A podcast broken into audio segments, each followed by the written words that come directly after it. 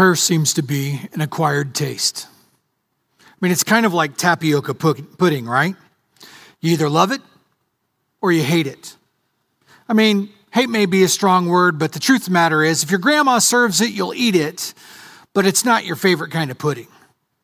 I mean, prayer is one of those things that when we talk about prayer, it seems like uh, everybody either really responds well to it or they kind of push it away.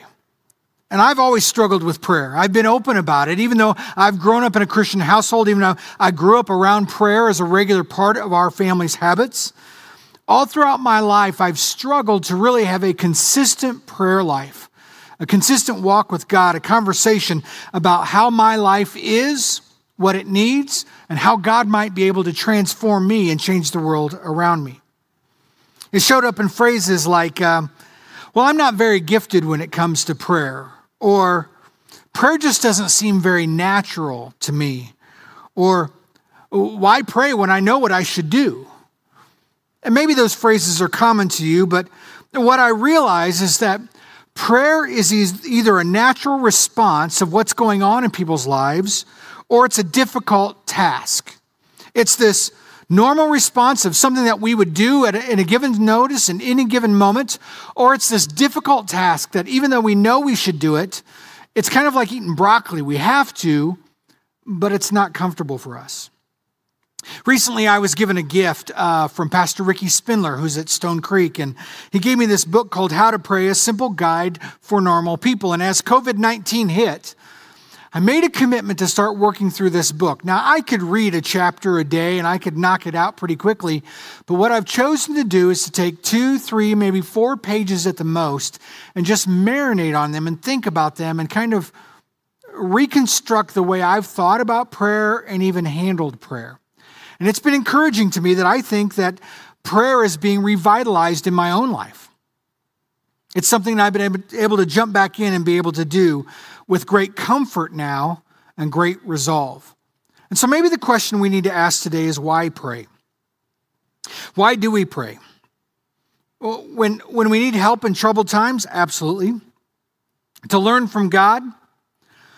But what about the moments when we just know we need to pray? We need to have a conversation with God. We need to lean into His desires for our life to be transformed and be changed. Why should we pray? Well, I think first and foremost, obviously, is because Jesus was a person of prayer. He was committed to prayer. We see him pulling away in solitude and stepping back for times of prayer to have a right relationship once again with God. Galatians uh, 5:25 reminded us last week that we since we live by the spirit we should keep in step with the spirit. And if we're going to live in rhythm with God, if we're going to live out God's will for our life, if we don't want to drag God into anything or have God drag us into anything, prayer becomes a vital portion of that conversation. It becomes part of our lifestyle. It's like as 1 Thessalonians 5 would say that we should pray continually to the point that it becomes a part of our lifestyle. And if prayer is going to become a natural part of who we are, if prayer is going to keep us in rhythm with the will of God, we need to understand that prayer is not like just a, a single or a one hit wonder. When we think of a, a single or just a simple song, we, we think of something that we just do over and over and over again. It's a song that just simply plays out in our life. But I think we should think about prayer more like a mixtape that it's several different kind of songs that develop one thing maybe you don't know what a mixtape is maybe you're from a generation that would like to say playlist but back in the day when i still had long hair and i had some romance in my game we used to put together a mixtape and it would have a series of songs on them that would kind of speak about love and romance or just different anthems about your life and you would you would record these songs off the radio and then you would put a label on it and you would give it you'd give it to your girl and then she'd she'd kind of put it in her stereo and she'd listen to it. And so oftentimes before you'd go out on a date, she'd listen to those songs and spend time with you. Prayer is like that. It's a mixtape. Prayer is a mixtape, not a hit single. It's a series of songs and themes that play out overall to the anthem of our own life. And while it may be different songs, different types of songs, different artists, there's always a theme that's being developed. There's always uh, an overall method that's being played out in our lives. And so when we look at prayer today, I want to talk about some aspects of prayer, uh, different rhythms and different patterns that play out, but they create this mixtape of prayer. So, how do we pray? If you have your Bibles, I want to encourage you to go ahead and jump to Matthew chapter 6. And Matthew chapter 6 is actually placed right in the middle of a conversation where Jesus is teaching his disciples how to live out the values of his kingdom, how to live out the character of God, how the people of God, when they live out that character and that will of God, what it will look like and how it'll transform the world that they're a part of. Now, what's interesting is when Jesus begins to talk about prayer, he talks about it and he surrounds it with a couple of different conversations about dependency. Dependency as in how we place the priority on our finances or how we place the priority on, on, on the things that we provide for ourselves. And so Jesus puts a, surrounding this conversation of prayer, conversations about dependency and things that we surround our life with. And, and he warns us to not be caught up in greed, but to live a sacrificial life, to not surround ourselves with stuff, but to trust God in the world that we're a part of. And prayer becomes that anthem. Literally, the followers after Jesus say, Can you just, can you just help us understand what prayer is? Can you help us why, understand why this is so valuable? And here's what he says, starting in Matthew chapter 6, he says this. This then is how you should pray. Our Father in heaven, hallowed be your name. Your kingdom come, your will be done on earth as it is in heaven. Give us this day our daily bread, and forgive us of our debts as we have also forgiven our debtors. And lead us not into temptation, but deliver us from the evil one. Now, you may hear this prayer and you go, Oh, that's the Lord's Prayer. I know that prayer. And this is a very common prayer that gets memorized and even said uh, uh, before football games, uh, in, in moments of nervousness, in just times when children go to bed. It's a prayer that we memorize because its pattern and its words express the values of dependency before God that we want to live out. But I'd like to suggest that maybe Jesus didn't just give us the Lord's Prayer to memorize but to be a pattern, a rhythm for how we need to have conversation with God. So there are four aspects that happen in prayer, and I want to lay them out for us. If you've never been a person of prayer, these four aspects can help shape how you begin to have conversation before God. And the first aspect is this write down the letter P. It's for pause. Verse 9 gives us this idea of our Father who is in heaven, hallowed be your name. But the truth of the matter is, oftentimes before we even utter a word, pausing is what we need to do. To take a breath, to recognize that we have a chance to speak to God in this moment. And Jesus, in his example, speaks this powerful word before anything else our. Our Father. Now, this may seem like a small thing, but here's what we need to recognize this is our Father, everyone's Father. It's important for us to understand this in this time, in this season. It's not my God. It's not his God or her God or their God or an American God or a white God or a black God. This is our God all of creation, all of humanity, every heart has the, the opportunity to reach out, to cry out to God. And Jesus declares, Our Father who's in heaven, holy be your name. Now, some of us who have grown up in church, we've learned this, this kind of uh, acronym, if you will uh, through pray or through acts. And oftentimes, when people teach how to pray, they start with this idea that uh, there's this understanding of the person of God or praising God. And while those are actual parts of prayer, it's the pausing that I want to emphasize. Because we want to pause and recognize what Jesus recognized that this is a conversation with God, our Father. We now have a relationship with God that we can converse, that we can share, that we can listen and understand how our relationship of dependency on God needs to flourish. And God is concerned about who we are. And so we pause. We pause to honor God first and foremost, to declare his greatness. Holy is your name. We pause to recognize who we are not before God, that we are sinful and broken, and yet God has invited us into a conversation. Uh, we pause to refocus our heart and our mind where it belongs, which is on God. In my opinion, this is the most difficult portion of prayer. Because when I talk to people or when I hear people pray, oftentimes we jump right into the list of things that we need in our life. And people have an obstacle oftentimes in their prayer because they'll say things like, I, I, I don't know what to say. I, don't know how to talk to God. There's this awkwardness. And I want to encourage you to understand this Sometimes they say in the culture that we're a part of that uh, if you ever see somebody's journal or diary, never grab it. It's private. You should never read it. And yet, God has given us His Word. It shares His heart, His nature, His will. And if you begin to read Scripture specifically, the first four books of the New Testament, what we call the Gospels Matthew, Mark, Luke, or John you will understand the story of Jesus and the nature of God and his intention for humanity. And you'll begin to understand the very God that you can talk to and share your life with.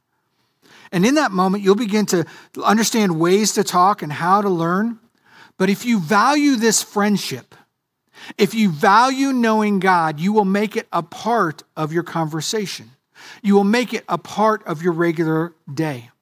And so, like Jesus, maybe we step away Maybe for those of you who pray on a regular basis, maybe, maybe you have a chair that you like to go sit in, kind of a sacred space where you can go and clear out some time, where you can still your mind and your heart and open your ears to what God may want in our life. But the first thing we do is we pause. Second of all, we rejoice we rejoice. Verse 10 says, Your kingdom come, your will be done on earth as it is in heaven. Now, this is an important moment to understand our posture before God because many times when we think about having a conversation with God, the first thing we want to really focus on is just our failures and just our loss or just the brokenness of the world around us, how everything around us is torn up and torn apart. And Jesus, after acknowledging the Father and the will of the Father for his life, he says, God, let your kingdom come. Let your will and your way be done here. See, oftentimes we see the brokenness of the world, and Jesus sees the opportunity for God to bring heaven to earth, for the solutions to the violence, to the hatred, to the devaluing of relationships around us, that it's when God's will comes to earth, when God's people live out his character, that's when the world will change. And so we pause to recognize who God is, but we rejoice that God's kingdom may come. We make this declaration that your kingdom, your will, your yours be done on earth as it is in heaven. Third of all, we begin to ask. We ask, Give us this day our daily bread, and forgive us of our, our debts as we forgive others who've sinned against us. This is perhaps the most popular portion of praying for most people. We, we, are comfortable with asking God for what we need. Uh, a student who's pressing against finals, God help me. I stayed up all night, but I just hope that I remember this. God, give me the answers, right? We pray for that moment when we get on one knee and we ask her to marry us. God, please help her say yes, right? We're good at asking God for things that we want. We're good for putting requests before God. But it's interesting that Jesus lays out kind of what we need to be asking for. We, we ask God when we need things from God. It's for like when we lack. When we lack, we ask God. When we, when we have no food and we're hungry, we ask God when we, when we lack finances and we're broke. We ask God uh, when life is overwhelming and we don't have the strength. We ask God when we fall short and sin to help us. But we also ask God when we lack where He's leading us.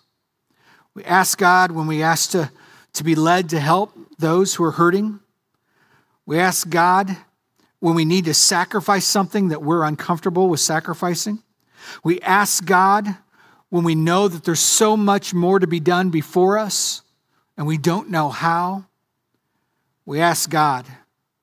We ask God when we've been wronged to have the ability to forgive those who have wronged us.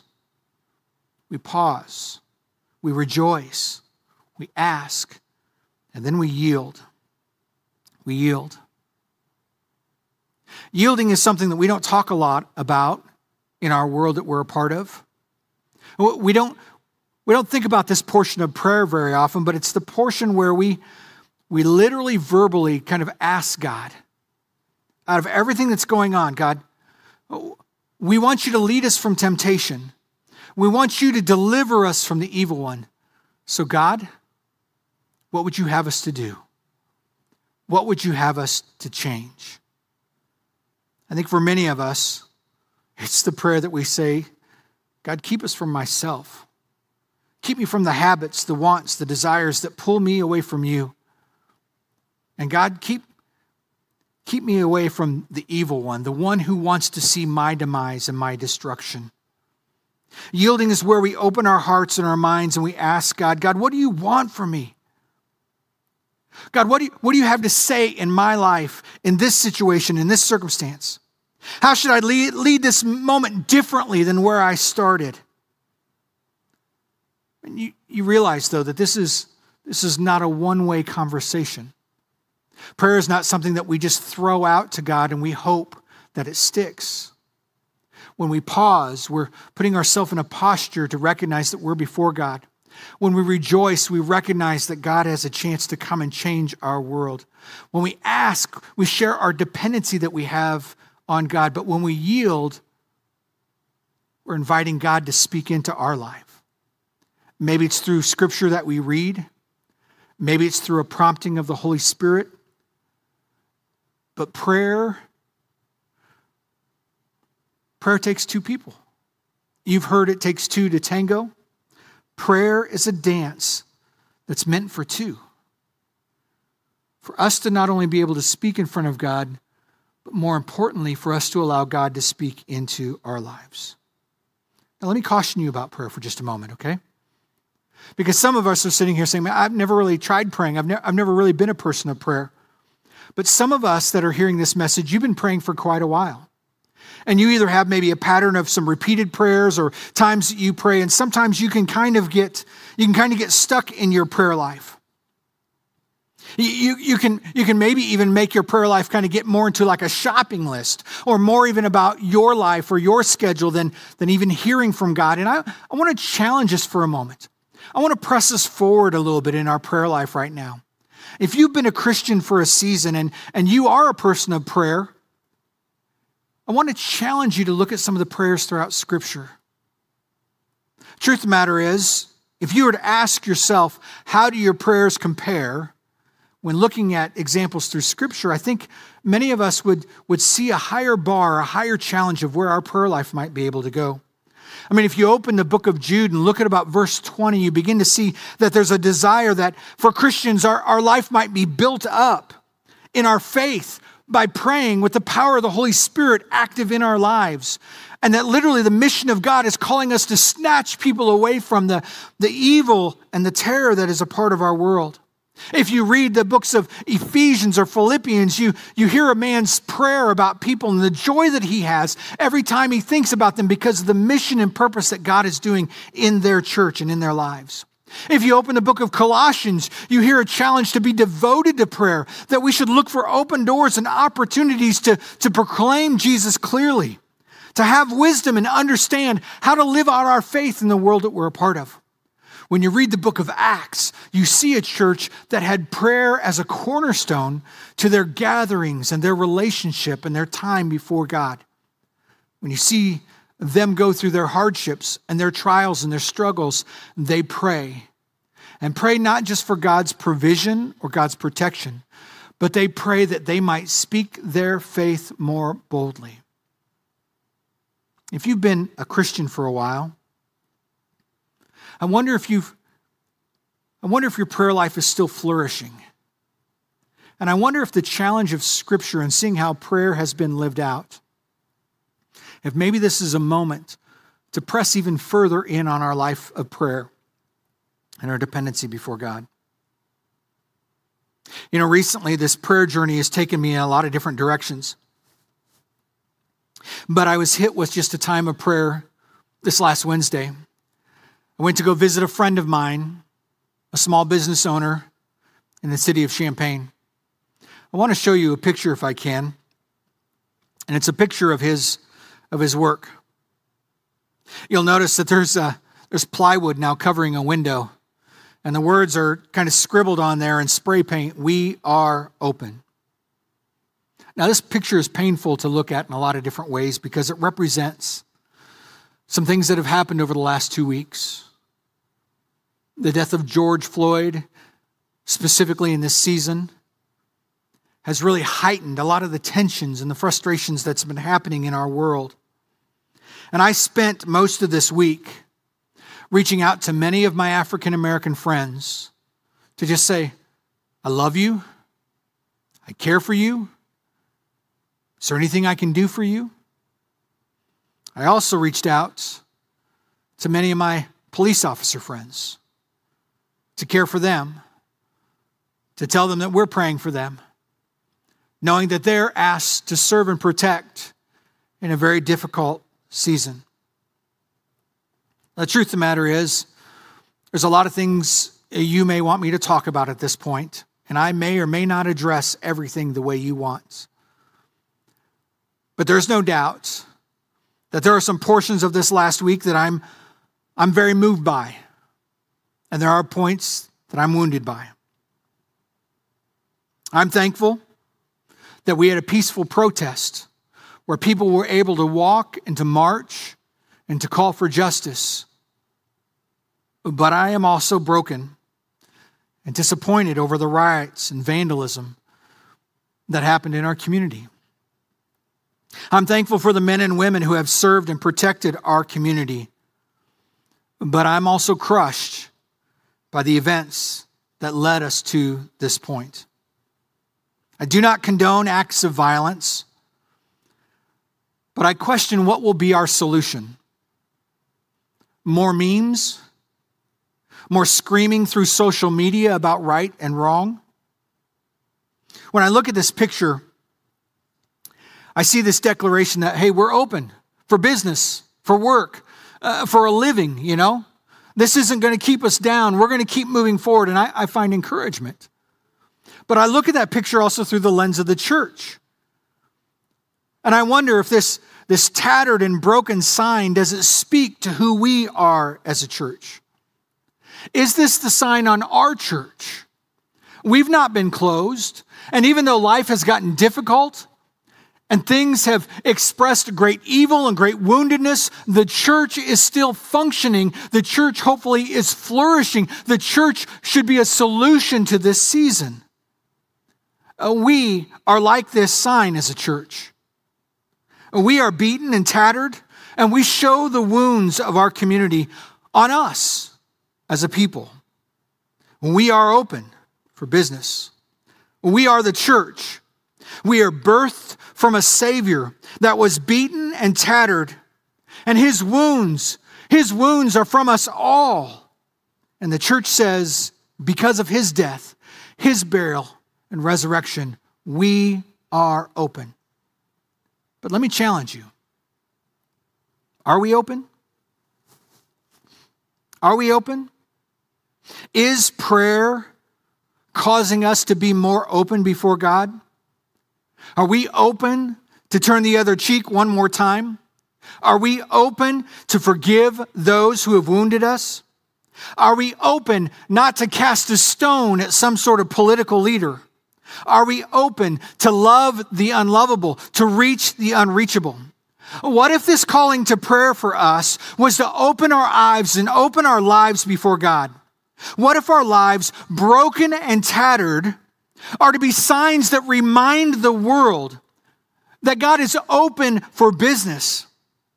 What if God wants to take us to the places that are most difficult, to the places of darkness, to the places of evil, so that we might be light in the darkness, salt of the earth? Would we go? What if prayer is to be the mechanism by which God writes on all of our hearts, we are open? And even through the protest, and even through the vandalism, and even through the violence, and even through death, God hears our cries. And through us, He reminds us that we are open for His glory and the service of all people. What if our prayer was to keep us open, not only before God, but before others in the hurt and the woundedness of our lives? I want to do something different as we wrap up and we get ready to prepare for our time of communion and, and, and our response. And I actually want to lead us in a time of prayer. Now, I want to ask you to take a different posture. I'm going to ask uh, our creative arts team to start making their way on the stage. And oftentimes in the service, we would. Uh, we would train, change things up right now, and we would let everybody know that this is our chance to respond in worship. And I'm going to ask you to take a posture of worship because our posture in prayer is an outward reflection of an inward action. So maybe maybe you're seated on a couch or in your favorite recliner or sitting in a dining room chair. But I want you for this next moment as we take a moment to pray, I want you to change your posture. So I'm going to invite you if you want to kneel, to kneel. If you want to sit cross-legged style on the floor, if you want to lay out before God, I want us to pray. And I want us to take a moment as we think about this world and being open for God to use us. And I want to take us through the four aspects of prayer. And how this is going to work is this I'll lead us through the first portion. I'll say, We're going to take a moment to pause. And then I'll say a sentence or two of prayer, and then I'll pause in a moment of silence. And I want to encourage you, whether you're sitting or standing, to pray out loud or to maybe just pray in the silence of your heart. But let's begin to take our posture and let's pray.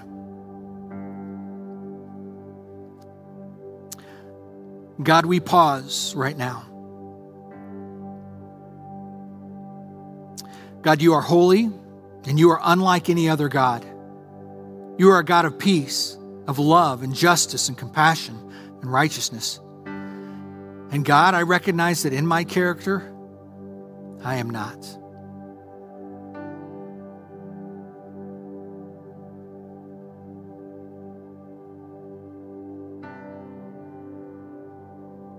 Now we want to rejoice. But God, we see this world and we need your kingdom to come.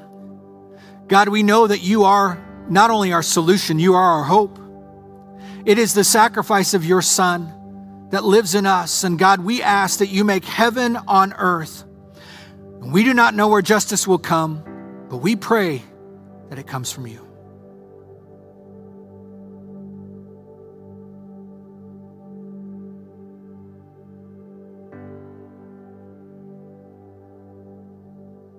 Now we ask, God, we need your strength to keep it together in this moment. God, our hearts and our minds are even reluctant to forgive, to even trust. So, God, teach us not only to forgive and to trust you, but to love as you love.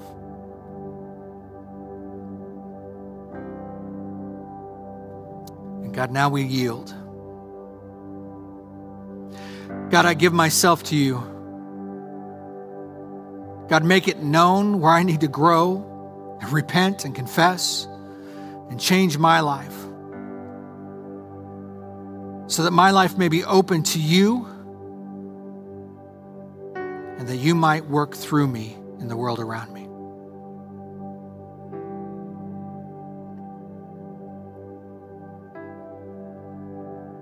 God, we ask these things in your name. Amen.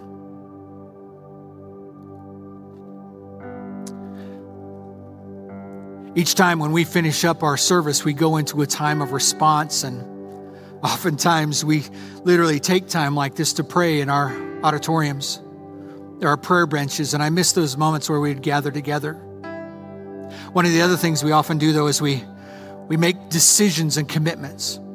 And maybe right now there's somebody who needs to make a commitment to Jesus. Maybe there's a next step of faith that you need to take. And I want to encourage you to text the number. I want you to text the word Jesus to the number that's on the screen. And there'll be somebody there who will talk with you and help you in this time.